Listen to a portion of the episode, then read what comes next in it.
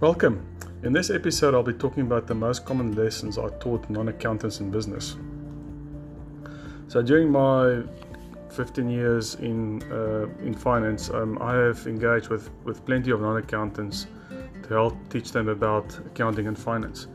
Um, I believe that finance is pivotal to helping uh, people in business improve their accounting and financial literacy because um, you know people that are financial literate make better decisions. They understand the financial consequences of their actions and decisions and decisions that they take.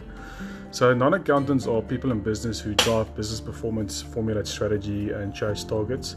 And uh, the one thing that they're all responsible for is ensuring the financial health of the business. So if targets are not met, then budgets are not met, and then uh, no, you know, no owner wants an unhealthy business. Um, in, in practice, uh, non-accountants and accountants need to speak a common language, so they all tell the same story.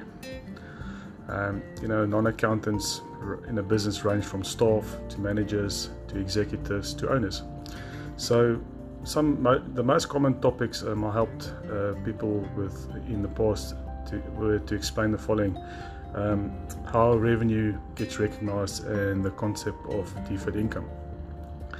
Um, the timing of cash coming into the business from invoices raised, um, why we need budgets, and how to track variances, uh, the flow of typical business transactions, uh, the difference between profit and cash flow, how to read and interpret income statement, balance sheet, and cash flow statement, how the financial statements talk to one another, also, the concept of accrual accounting, um, explaining the difference between gross profit, operating profit, and net profit, and then simple things like what is an asset versus a liability versus equity.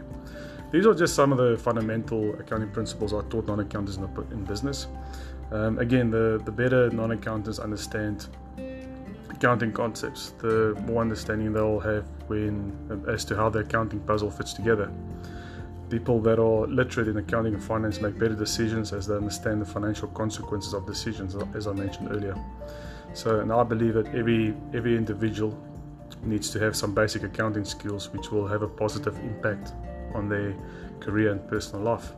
So these are some tips that um, you can take to business as a finance and accounting professional to try and simplify the numbers for, for people in, in, in business. Um, and you know as, um, as as you have the ability to, to educate people on that level. All right, until next time. Cheers, bye.